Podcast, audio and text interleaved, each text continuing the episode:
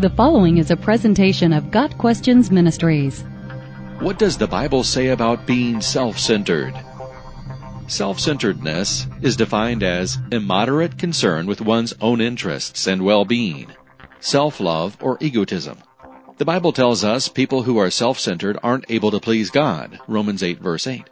Self-centeredness is a sin because it leads to being devoted to self-gratification and overlooking other people's needs.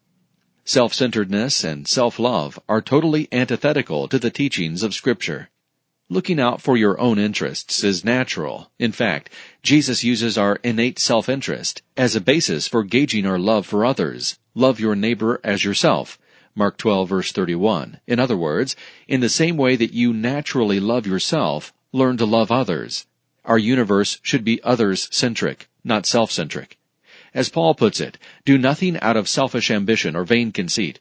Rather, in humility, value others above yourselves, not looking to your own interests, but each of you to the interests of others. Philippians 2 verses 3 and 4. This command leaves no room for self-centeredness.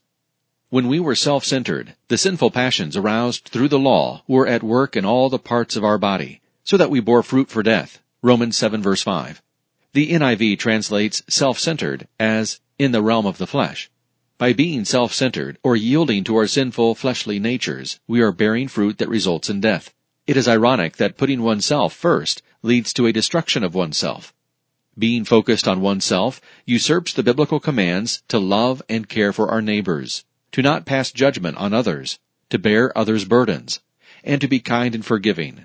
Being self-centered is directly opposed to the clear command, no one should seek their own good, but the good of others.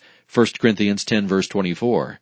There are many other similar commands, calling for selfless sacrifice and service to others. Every act of self-love is rebellion against the authority of God.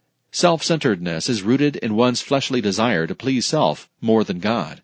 In essence, it is the act of supplanting God's authority with one's own ego. Jesus strikes at the very heart of the sin of self-centeredness with this unequivocal declaration, Whoever wants to be my disciple must deny themselves and take up their cross and follow me. Matthew 16 verse 24. To deny oneself means letting go of the material things used to gratify self. To deny oneself is to let go of selfish desires and earthly security and focus instead on the interests of God.